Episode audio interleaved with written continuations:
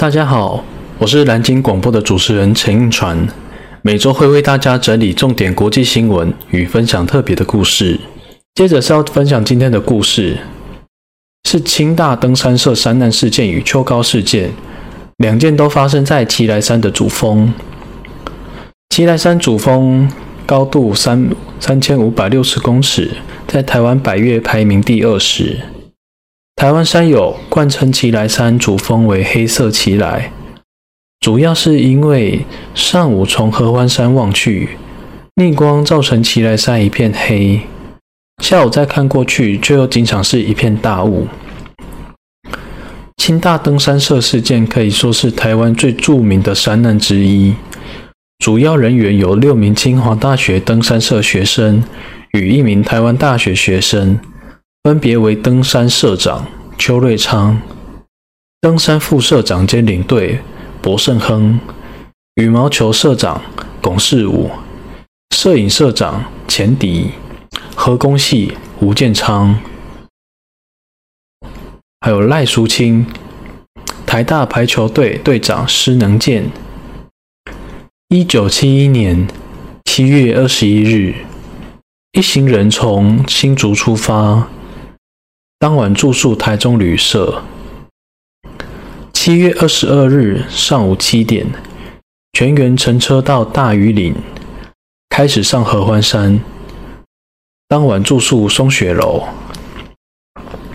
七月二十三日凌晨五点，一行人开始走出发，走向目的地奇来大山。下午两点，天气开始出现变化，众人商议后。登山副社副社长兼领队博胜亨决定在甘溪扎营，打算在该处露宿一夜。众人在此度过了登山旅途中的第一个野营之夜。七月二十四日上午，因为前晚夜间寒冷，有三位同伴身体不适，感到头晕疲倦，但是凭借着冲劲，在活动筋骨后便继续出发。下午三点半，大家抵达目的地奇来峰顶。搭完帐篷及进食完毕后，众人在帐篷里进入梦乡。晚上，奇来山开始起风，山上的寒意更重。虽然众人有注意到风开始变强，但因为疲劳的关系，谁也没有太在意。一行人就继续就休息。在七月二十五日半夜三点，天气骤变，山顶狂风暴雨，小小的帐篷根本无法和风雨抗衡。广播中传来纳定台风登陆的消息，领队博同学叫醒了大家，并且决定马上下山，趁早先下一千多公尺的陡坡至黑水塘，并认为再爬三个小时就能抵达松雪楼避避避台风。上午九点，一行人七人在狂风暴雨中冒险返回松雪楼，在十一点前抵达前晚的营地。在稍作休息后，风雨却更加的剧烈。时间来到下午两点，天色更加阴暗，风速也超过十四级，不止分不清方向，就连前进也异常困难。大家只能互相搀扶的前进。最先倒下来的是领队博胜亨，身兼领队的疲惫，又必须时时刻刻注意伙伴的安全，登山经验再丰富也无法支撑了。他跟大家说：“我全身冰冷，手足抽筋，我走不动了，你们赶快走去松雪楼求救。”傍晚六点，距离松雪楼还剩下两个小时的路程，但这时候回顾左右。邱瑞昌和钱迪也都不见了，剩下施能健、龚世武、吴建昌和赖淑清继续前进。距离松雪楼只有五十公尺，龚世武、吴建昌也倒下了。施能健搀扶着赖淑清前进，但没过多久，赖淑清也倒在地上了。只有施能健抵达松雪楼，他立即向管理员巫喜阳求救。管理员冒着风雨冲出去，在不远处拖回了赖淑清。又在五十多公尺处看到倒在地上的龚世武、吴建昌两人，但是两人已经没有生命的迹象。在强风把管理员吹倒后，另外两名同事赶来将管理员救回。由于当天风雨过大，另外失踪的三人则是直到隔日搜救队出动，才发现三具各自倒卧在路上的冰冷尸体。最终，七人团队只有两个人获救，也是当时台湾社会最严重的山难。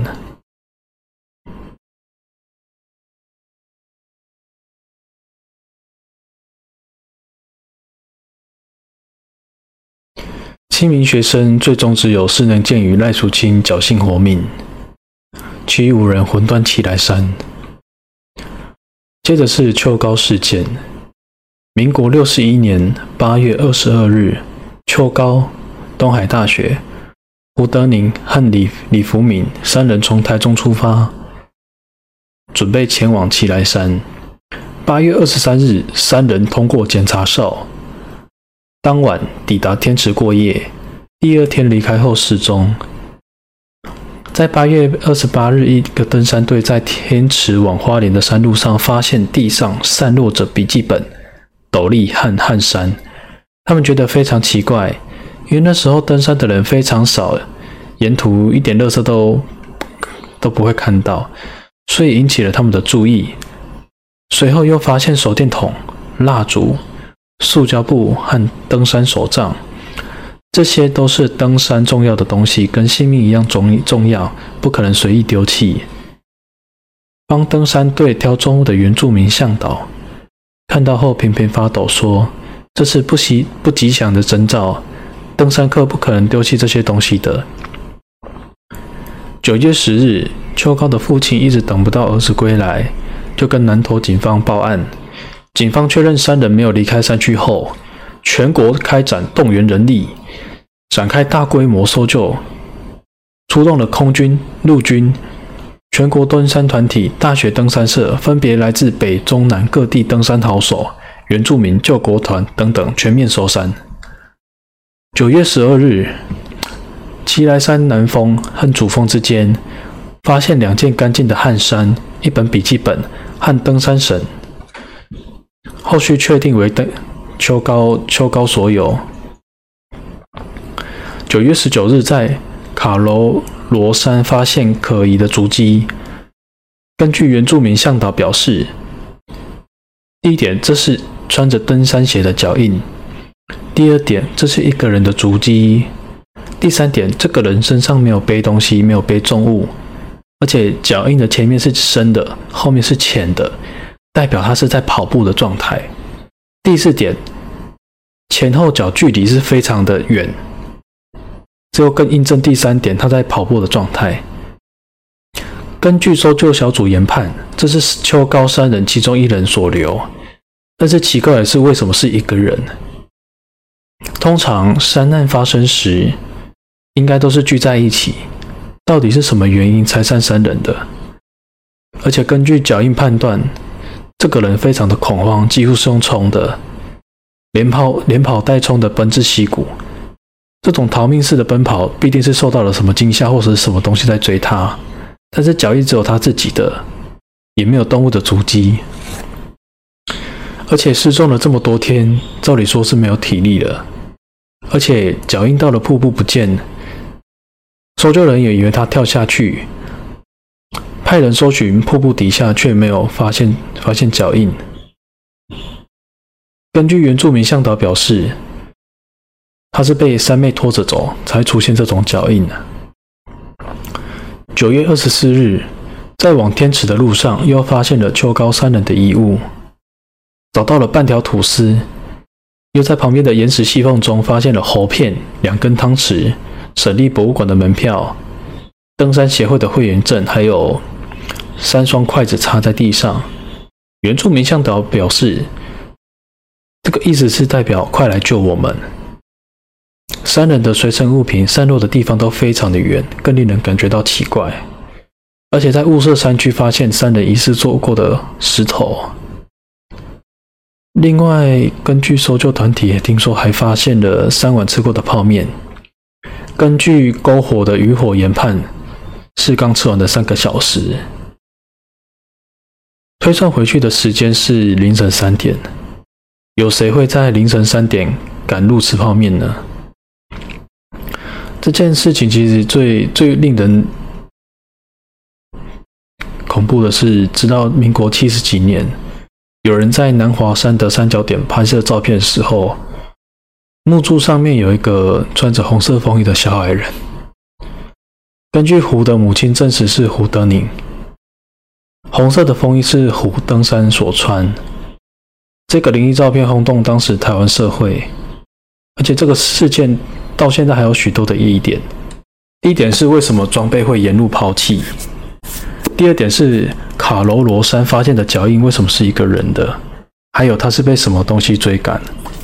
而且没有食物的情况下，他是如何在没有体力的状态下奔跑？还有为什么三个人要在地上插三根筷子？还有谁会在凌晨三点赶路？多年过去，希望已经不复存在，留下的是一连串的疑问。秋高三人究竟在奇来山遇到什么？秋高搜救的行动是有史以来最大的一次山难搜救行动。在这次的事件之后，社会开始呼吁政府建立一套完整的山难搜救系统，以避免搜救队缺乏预算。临时凑队，以及得知山难情报太过缓慢等问题再次发生，造成更多的遗憾。以上是今天分享的两则特别故事。知道这两件故事后，当朋友要去合欢山时，我总是推脱不去，而且对于爬山也总有一种敬畏。无论如何，登山一定要做好安全的准备，才不会遗憾终生。谢谢各位的聆听，我是蓝鲸广播的主持人陈英传，谢谢大家。